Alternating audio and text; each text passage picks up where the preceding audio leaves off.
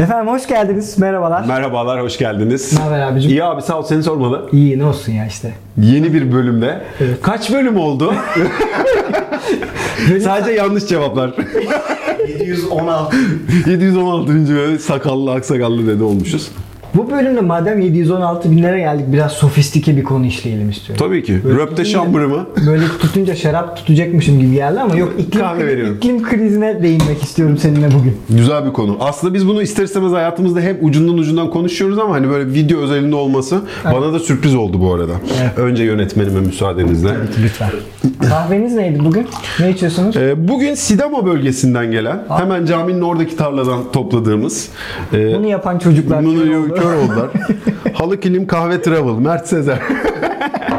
Yalnız onun patenti alınmıştı. Alındı mı? Neydi? Arif. Karakterin adı. Değil mi? Tabakla bir UFO ekliyorsun. UFO abi. Sen yaparsın o CGI falan. Ya bu seviyeyi koruyorum. Ben burada sofistike görüyorum. Elinde bir şarap bardağı tutmuşum. Tabaktan UFO diyor adam. Takılıyorum. Abi işte ne yapayım? Kan çekiyor. Şey var bir ya. Şaka maka iyi oldu. Kahve güzelmiş bu arada. Afiyet teşekkür olsun. Ederiz.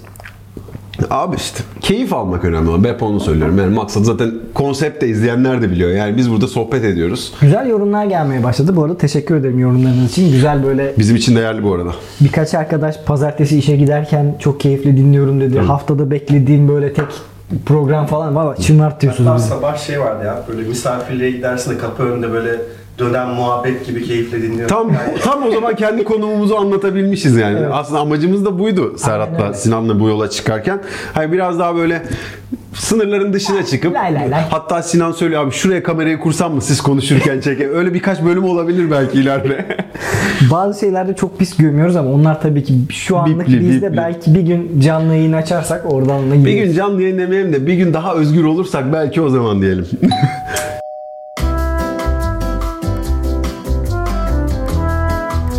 Ya aklımda ne zamandır, şimdi ben bu sürdürülebilirlik, geri dönüşüm ve iklim krizini çok merak ediyorum. Hatta önümde bir tane kitabım duruyor. Sürdürülebilir büyüme. Onu ne zamandır almıştım. Yani sürdürülebilirlik konusu benim çok ilgimi çeken konulardan birisi. O yüzden de sanatta haber vermeden bu konuyu konuşalım dedim. Ben birazcık burada böyle data topladım. İklim, bu değişikliklerin ne anlama geliyor? Mesleki deformasyon, gene data toplamış. Vallahi yani şey, hoşuma gidiyor. Belki çok hype bir konu değil ama farkındalık yaratmamız gereken çok doğru bir konu. Belki bugün hype değil, bugün çok konuşulan bir şey değil ama bir anı aşıldıktan sonra konuşacağımız tek konu olacak bu dünyada. Belki biz göreceğiz, görmeyeceğiz bilmiyorum ama evet. Şey gibi bu. Hani ben sigaraya benzetirim iklim krizini. Sigara da içerken zararını o an görmediğin için aslında nasıl bir zarar ettiğini göremezsin. İklim krizi de öyle. Evet. Anlamıyoruz sonunda bize susuzluğu, işte gıdasızlığı veya nasıl bir iklimi getireceğini bilmiyoruz. O yüzden güzel bir konu. Ya bak şöyle bir örnek verelim. Bununla ilgili Trump'ın geçenlerde bir şey vardı ya böyle sarı çocuk. Şey demişti ya. İşte burası sıcak. Hani iklim krizi vardı falan. Ya yani neyse. Trump'a konuşmayalım. Trump ayrı konu. Abi Aralık ayındayız. Güllük güleşik bir hava var. Ondan sonra İstanbul'daki barajlardaki su oranı ciddi derecede düştü. Yağmur yok, kar yok. Şimdi bunların hepsi aslında şey yani kuraklık var. İşte Ukrayna'daki savaş nedeniyle işte Rusya ve gıda krizi yaşıyoruz. Bir de kuraklık da artı üstüne eklenince. Hindistan dedi ki işte biz dedi merak etmeyin bütün ambarlarımızı açarız dünyaya yeteriz dedi. Çat orada da kuraklık oldu. Arjantin'de keza gene buğdaylarla ilgili kuraklık var. Bunlar hep takip ettiğim şeylerden. Mesela Akdeniz ülkeleri, İspanya'da da zeytin hasadına çok ciddi kuraklıktan dolayı darbe yedi. Onlar da mesela yapıyorlar. Uzağa gitme, kahveden konuşalım. İşte pandemi zamanında Brezilya'daki La Nina'ydı yanılmıyorsam bir fırtınadan dolayı, olağanüstü bir hava durumundan dolayı bütün kahve ağaçları söküldü gitti. O yüzden pandemide kahve fiyatları hani navlun haricinde bir de oradan kazık yedi. Ne yazık ki. Tabii değişiyor abi her şey. Her şey değişiyor yani yaşadığımız yerin ne yazık ki içine ediyoruz. Hani cümleyi fazla evirip çevirmemin anlamı yok. Aynen öyle ya burada bu iklim krizine şimdi benim bir tane görselim var belki oradan kameradan işte aşırı kuraklık, verimsizlik, ondan sonra orman yangınları, altyapı eksikliği, böcek salgını, temiz suya erişimdeki kısıtlama ki burada bile çok inanılmaz şey var. Hani bu aldığım notlarda şu vardı. Neredeyse 2 milyar kişinin içme suyu aslında temiz suya ihtiyacı da buralardan bir şekilde elinden alınıyor. Evet. 2 milyar kişi çok zaten 7 milyarız. Çok büyük. Baktığında geçenlerde bir haber vardı. Kutuplarda altta bir nehir oluştuğundan ve bu da aslında oradaki erimenin daha da hızlandırılmasından şüpheleniyorlar vesaire. Dolayısıyla da her yerden bir şeyler oluşuyor. Ya bunu konuşmamız gerekiyor. Bu önemli bir konu. Hani kriz, hep şeyleri konuşuyoruz. Yani ekonomik krizleri konuşuyoruz ama bu sessiz tehlike, sessiz istifa gibi belki de çok daha önemli, derinden ve güçlü geliyor. Yani tsunami dalgası gibi. Tsunami de genelde videoları izlerken görürsünüz. Böyle gelirken öyle filmlerdeki gibi büyük bir dalga gelmez. Geldiğini bile görmezsiniz ama gelip nereye kadar geçirip gideceğini anca geldikten sonra anlıyorsun. Burada hani lafını kesiyorum ama biraz daha ben şeyi görüyorum insanlarda, konuştuğum kişilerde, bu konudan biraz daha uzak insanlarda. Hani oğlum ben tek başıma ne yapabilirim ki? Aslında burada şu detay, şu noktayı atladıktan sonra bir şey konuşmanın anlamı yok. Karanlığa küfretmek yerine bir mum yaksan, bir kişiyi değiştirsen, belki seni gören ikinci kişi, yani aslında değişim bir kişide başlıyor. Evet, evet. O bir kişiyi değiştirdikten sonra çok değişecek ve hani bizim bir şeyler yapmamız lazım. Baktığında bana öyle geliyor. Yani hani bu kadar rakam bazı insanlara çok şey geliyorlar. Yani, evet, videonun sonrasında ne olacak diyor olabilirsiniz haklı olarak hani. Ama aslında burada bir sınır yer var. Farkındalıkla ya, senin o şey karanlıkta bir mum yakma ile ilgili bir kitapta şöyle bir örnek vardı. Bir at ve çocuk bir ormanda yürüyorlar. Önleri full karanlık. Çocuk diyor ki abi önümü göremiyorum diyor. Ata diyor yani abi olarak. Abi. Yani şöyle diyor ki önümü göremiyorum. Her yer karanlık. At şey yorumunu yapıyor. Ön bir adım attık. Sevdiğim kadar... kız bana abi değil. Meğer çocuğa giriyormuş at. Pardon. Konuyu ben sulandım. Neyse bugün bu kadar arkadaşlar. Evet abi. At var mı? Daha hiç beklemediğiniz. Hayır muhabbet at ya daha kötü yere gidecek diye bekliyorum. Kim ilk kelebek diyecek diye ama neyse. 2 hours later. Pardon abi özür dilerim. Evet abi çocuk da atını çevirebilir. Adamın biri arkadaşın. Şey abi attınca içim bozuluyor. 10 hours later. Olay şu. Önümde atacağın bir adımlık mesafeyi görüyor musun diyor. O zaman bir adım at. Yani aslında küçük adımlar aslında seni günün sonunda işte büyük mesafe kat ettiriyor. Aynen öyle. Başlamak gerekiyor. Ha, videodan sonra ne olacak? Şöyle olacağını söyleyeyim. Yemek geldi değil mi? Yemek gelirken abi bize plastik çatal göndermeyini işaretle. Ondan sonra tükettiğin şeyleri değiştir. Bu konu aslında iklim krizi birazcık daha israfa da yönlendirmek istediğim bir konu. Hatta onunla ilgili de şöyle... Zaten iklim krizinin altında da bir nevi bu yapılan yani israf yatıyor baktığında. Birkaç data vereceğim. Bu bence çok önemliydi. Hani şey, bilim insanları şöyle söylemiş. Tarih boyunca insanlar neredeyse 6000'den fazla aslında işte ürün ekmişler. Farklı farklı ama bunun %90'ını kaybetmişiz. Adam diyor ki kaybettik okey ama kaybettiğimizin farkında bile değiliz. Yani dolayısıyla çok ciddi şey gidiyor.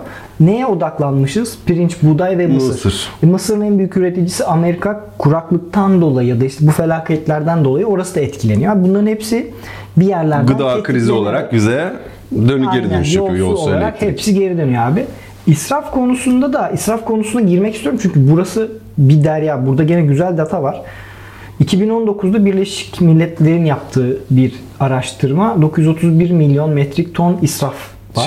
Ben orada okuduğumda kaç milyon kamyon? 23 milyon kamyon dolusu israf. Abi inanılmaz. Öyle bir yani çok büyük. Yani 23 tane değil 23 tane milyon. Hani ya da şöyle diyor başka bir örnek. Yani bu israf %17'si daha insanoğluna dokunmamış. Yani bu kadar üretilen yiyeceğin bilmem ne. %17'sini yemeden israf ediyoruz. Evet ve işin garip tarafı buradaki ilginç bir tadı diyorsun ki ulan zengin ülkelerde bu vardır diyorsun. Hayır abi genellikle gelişmemiş ülkelerde aslında gıda israfı daha yüksek seviyede. Bu biraz görgüsüzlükten mi geliyor? Hiç lafı evirip çevirmesem. Çünkü ben şunu görüyorum. Yurt dışına yanında insanlar yemek götürebiliyor ya da atıyorum yiyemediğin bir yemeği paketletip eve getirebiliyorsun ama bizde genelde böyle... Değil mi? Bana mı öyle geliyor bir tek? Yoksa benim etrafımda mı öyle gereksiz şeylere denk geliyorum? Buradaki coğrafyada biraz şey var ya hani herkesi de kötülemek istemiyorum ama o şey fazlasını alma. Yani işte ihtiyacından fazlası. Diyorsun, adam atıyorum mesela şey diyor. Ya 3 tabak getiriyor sana işte serpme kahvaltı için. Ya az buluyorsun. Donat. Ya adam getirecek ama abi sen zaten 2 tabakla doyacaksın. Zaten bir tabak fazla. Avrupa'da donatın İngilizcesi var mı? Hani abi masayı donatı İngilizce anlatamazsın.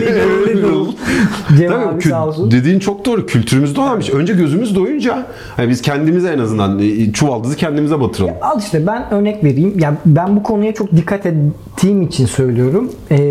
İsim vermek istemiyorum ama mesela ben bu her şey dahil kahvaltıcılara gitmek istemiyorum. Zaten az yiyen bir adamım ve çok seçili şeyler yiyorum. Dolayısıyla da bir yere gidip böyle önümde koca bir yani her şeyi al, açık büfe kahvaltı bana göre değil. Onlar ziyan oluyor. Ben alakartı daha çok seviyorum. Niş olsun ama alakart olsun. Önüme güzel bir şey gelsin. Onu yiyelim. Şey. Yani o kadar yiyelim. Mesela şey az önce söylediğim soru. Dışarıda Atlas'la yemek yiyoruz. Atlas bitiremiyor değil mi? İstisnasız ben onu eve alırım. Ya istisnasız. Yani onu orada bırakırsın. Hani bazı AVM'lerde şey yönlendirmeleri de var. Çok güzel. Hayvanlara verildiği ile ilgili. IKEA'da da var galiba bu arada. IKEA'nın şeyinde de gördüm. Hani yemediğiniz yemekler gidiyor diye. Bunu ilk sürdürülebilirlik bölümünde de konuşmuştuk. Sen kıyafetini atıyorsun ama o nereye gitti bilmiyorsun. Sen acaba orada gördüğün yazıda okeysin. Bitti mi bizim işimiz? Farkındalığımız oraya kadar mı bizim? Bence değil. Orada durmaması gerekiyor abi. Yani bunu takip etmemiz ve bunun sürdürülebilir kısmı. Bir de şeffaf olması lazım. Yani onu yapanın da şeffaf olması gerekiyor. Aynen öyle. Tam olarak hikaye bu abi. Yani o şeffaflık zaten aslında sana sürdürülebilirliği getiriyor. Yani bu konunun devamında aslında geri dönüşümle alakalı da birkaç bir şey var. Geri dönüşüm kültürü hele bizde hiç olmayan bir şey yani. Hani şimdi eğri oturalım doğru konuşalım. Sizde var mı bilmiyorum. Bende bile yok yani.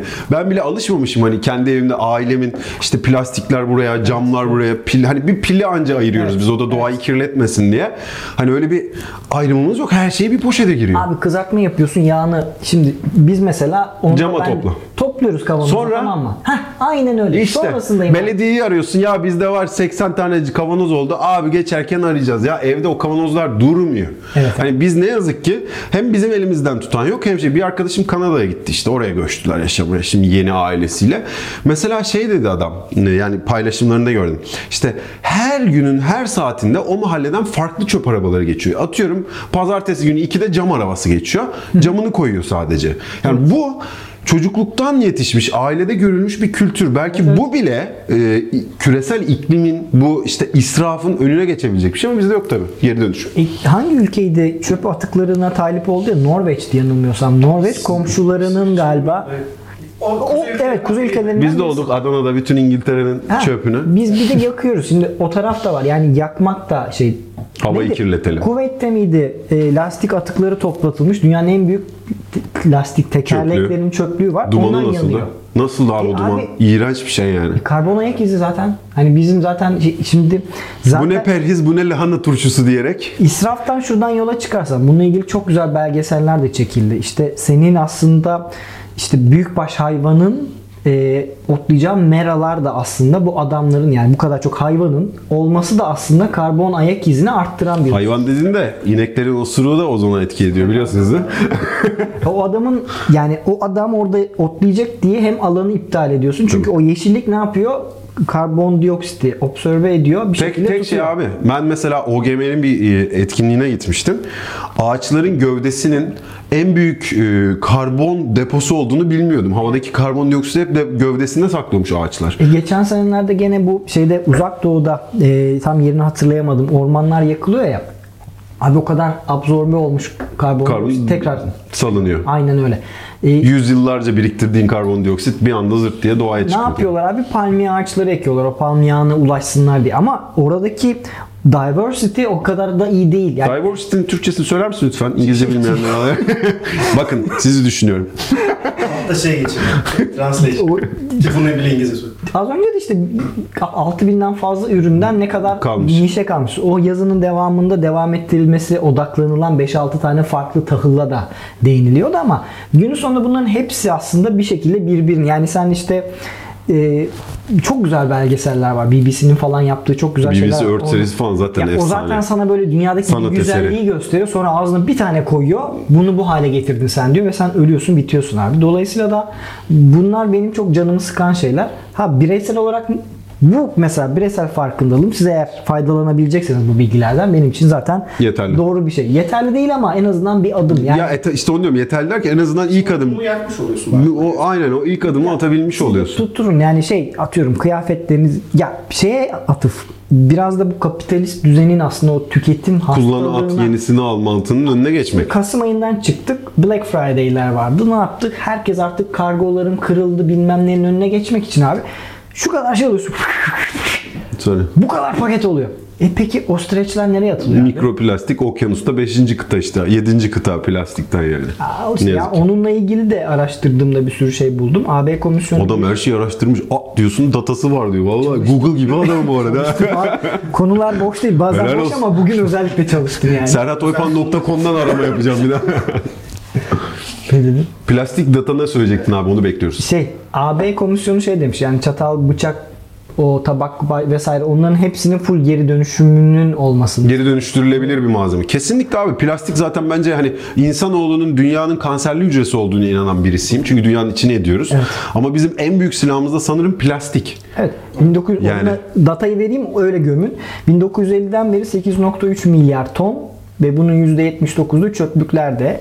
İşte her yıl 19 ila 23 ton plastik atık sulara bırakılıyor. Bunlar gene hani okyanustan falan filan gördük. Bunlar iyi. Ne kötü biliyor musun? Artık işte emziren annelerden annenin vücudundaki mikroplastikleri artık bebeklere de aslında geçiyor. Yani vücudumuzda da artık mikroplastik partiküllerine rastlanıyor. Sakarya Üniversitesi lafını kesiyorum yani. Sakarya Üniversitesi miydi neydi? Bir açıklama yapmış. Bu sallama çaylarda veya poşet demlik çaylardan çaya geçen mikroplastik oranlarını açıklamışlardı. O günden beri mesela ben hani olabildiğince biraz daha bardak sallamaya geçtim. Demlik sallamadan yine. Evet. Çok büyük bir sorun.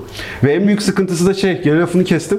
Bugün ne olduğunu bilmiyoruz ama yarın bizim çocuklarımıza nasıl bir etki edecek? Aynen öyle. Senin çocuğun yok. Nasıl aynen öyle? Biz konuşuyoruz. Sen de kimsin? Evet, yönetmen adam. O kadar diyemedim de.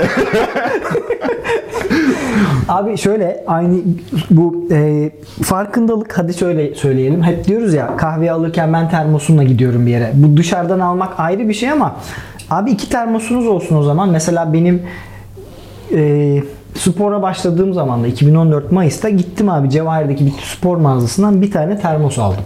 Bak hala onu kullanıyorum. Neredeyse 10 yıl olacak. Hala onu kullanıyorum. Suluk abi. Arabayla yolculukta giderken plastik şişe yerine belki bir tane onu al. Onu kullanın. Hani tabii. Bu bir şey. Yani bir de, o da plastik ayrı mesela ama en azından sert bir plastik. Kırılmadı. Yapılacak şey mesela atıyorum kahve almaya gittiğiniz zaman kendi termosunuzla gidin. Zaten Starbucks falan birçok marka da indirimli veriyor evet. Kendi şeyle gittiğinden. Ya en azından bir bardak bir bardaktır ya. Evet, hep abi. Yani bu motto bu olsun. Yani bir tane bile bir şeyi sağlayabiliyorsan bu dünyaya fayda. Önemli olan o. Bununla ilgili aklıma geldi. Yıllar önce bir arkadaşımla tartışmıştık. Şimdi uçak hava yollarının işte bir tane zeytin azaltarak menüden kar ettiğiyle ilgili bir şeyler vardı. Zeytinin yağı, sineğinin yağı çıkarmışlar dedi. Şimdi olayı mikrodan makroya nasıl götürüyorsun abi? Şöyle götürüyorsun. Sen şimdi bir uçaktasın. Atıyorum 40 tane 50 tane mi zeytinden tasarruf ediyorsun? Bu uçak günde kaç tur atıyor? Ondan sonra sen bir şirket olarak bunu yıllık olarak ne kadar aldığını varsay.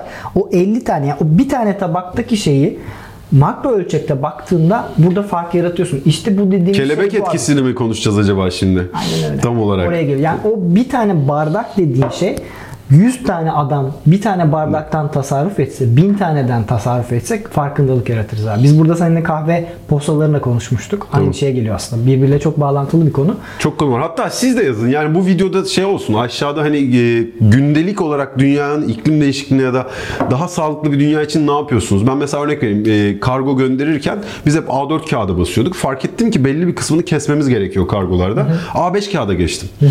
En azından hani daha az kağıt harcamış oluyor. Benim için de güzel bir şey oluyor.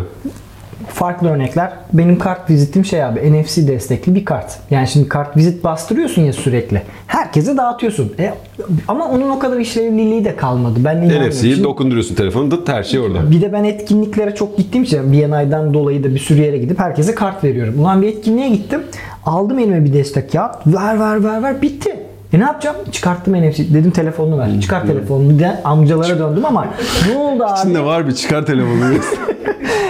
Herkese bastım. Bastın herkese. Bak bu video çok eğlenceli yere giriyor. Atla başladı bu muhabbet. Ciddi duramayız. İmkansız. Zaten bütün gün ciddiyiz Allah aşkına. Şurada biz bizeyiz karşısında. Dolayısıyla da bunlar o küçük örneklerden. Benim diğer bir şeyim tabletim abi. Artık not tutmuyorum. Yani kağıt harcamıyorsun. Bitti. Yani benim kağıt almayla ilgili bir şeyim yok. Bütün her şeyim, notlarım, her şeyim tablette. Peki bir şey soracağım. Bunun harcadığı elektriğin üretildiği yerdeki acaba fazla elektrik kağıttan daha mı zararlı oluyor? Bak bak soruya bak. Bunu biri Tesla'ya sordu işte. Bununla ilgili yorumu vardı. Şimdi elektrikli arabaların daha sağlıklı olması ama lityum pillerinin üretilmesi için harcanan kaynak ve enerji vesaire aslında daha çok mu zarar veriyor? Yani, aynı konuya geliyor yani. Yumurta mı tavuktan, tavuk mu yumurta? Onun sonunu getiremeyiz ben ama. Ben de sana bugün de sordum ya, güneş panelleri Türkiye'de devlet de çok fazla teşvik veriyor. Şimdi neden teşvik veriyor sorusuna bir yanıt vereyim ben. Dikkatli ver abi. Tamam. Ben gelişten anladım bir. Dur abi daha bir 100. bölümü devirmedik. Güneş var ya. Bizim güneş var ya. Güneş böyle bedavadan ışın yolluyor buraya. Tamam. Ve biz vergi almıyoruz. Sen o ışını topluyorsun ya.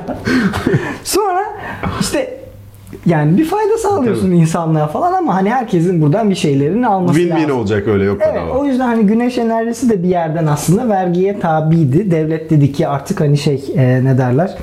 Buradaki vergi oranlarını düşürdü. İnsanların bu tarafa yatırım yapmasını sağladı. Hala bazı zorlukları var. Devletin bu yaptığı şey doğru. Desteklenmesi gerekiyor. Tebrik ederim. Kötü şeylerden birisi şu. Belediyelerde mesela sen ev yaptırdın. Eğer ki evin projesinde güneş enerjisiyle ilgili ilk başta bir onay almıyorsan sonrasını alana kadar evet abi o harcadığın para kazanacağın şey var ya avantajlı olan para diyeyim ben sana. Onu zaten belediye alıyor. Dolayısıyla da yani şimdi bir yerden gösterip gene bir yerden alınıyor. Bu kötü. Tesla'nın, Elon Musk'ın son dönemlerdeki hali çok hoşuma gitmiyor ama ben onu okuduğum zamanlarda Solar City benim çok hoşuma giden bir projesiydi. İnanılmaz hoşuma gidiyordu. Çünkü güneş enerjisi ya da işte o rüzgar panelleri inanılmaz hoşuma giden şeyler. Çok maliyetli şeyler. İşte şu an dalgayla beraber o enerji. O zaten yapılıyor yanılmıyorsam Kuzey Avrupa'da ülkelerde dalga Onların maliyetleri çok yüksek olduğu için değil.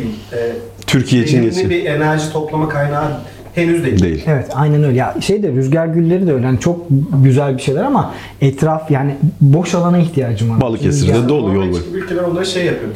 Denize yani adamın toprağı olmadığı için orman, denizi kullanıyor aslında. Hani ya işte bunlar farkındalıkla yapılabilen şeyler. Ya yani yavaş yavaş hepsi olacak. Yeter ki bir şekilde hep gündemde tutulsun yani. Gene farklı bir yerden gönderme. 2023 Paris Anlaşması mıydı yapılan? Hani Trump ilk başta bundan çıkmıştı küresel bir göndermeyle ilgili. Biz dedi ki burada bir dünya kömür var. Biz bunları yakacağız arkadaşım dedi. Öyle değil abi. Hindistan'da da Çin'de de çok fazla aslında fosil yakıt tüketildiği için bunların hepsi birbirini tetikleyen şeyler. Farkındalık nasıl olacak biliyor musunuz? Genç çocuklar belki siz bunu izliyorsunuz. Yarın siz yönetici olacaksınız. Hani orada bize sponsor olun. Bunların değiştirilmesi için adımlar atılması lazım. Yani bilinçli olduğunuz takdirde bunları zaten aslında bir yere adresleyecek. Aileden gelecek abi. Ben fazla yapmayacağım ama ailede bu konuya dikkat edilen bir ailede büyüyen çocuk, etrafında buna dikkat edilen bir çocuk ister istemez bu yargılarla gelecek. Ama buna hiç dikkat edilmeyen bir kültürden yetişen bir çocuğun yani öyle şeyde o don durmuyor. Tamam mı? Yani o şeyde o don durmuyor. Yani o şeye göre bir don lazım.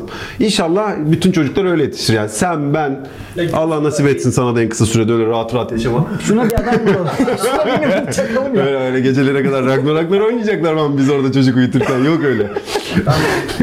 Biz hafta sonu 6'da kalkacağız. Paşamla Lego oynayacağız. Ben abi yeni yatıyorum. Ay be hayatlar. Derdimiz bu. Siz de dikkat edin diyelim. Yavaş yavaş bitirelim. Ne dersin? Yalnız yorumları bekliyorum. Bu çok bayağı tartışılacak bir konu ya. Ya biz de en azından bunu sıcak tutalım. Hep beraber bir faydalı olsun. Sürdürülebilirlikle, geri dönüşümle ilgili ikinci konumuz. Yani ben takık olduğum için muhtemelen bir ay, bir buçuk ay gene işlettiririm bir konu burayı bulup. Güzel. Bence varsa çok güzel. Sorularınızı da gönderin. Konuk önerileriniz de olursa buraya konuk da alırız. Ondan kesinlikle. Her zaman bekliyoruz. Burada yerimiz var, mikrofonumuz var, yönetmenimiz var. Biz burada hazırız yani. Sohbet edecek. Ama muhabbet bu ha. Önceden prekast bir şey yok. Neyse o. Kabul eden gelsin. Kendinize iyi bakın. Görüşmek üzere.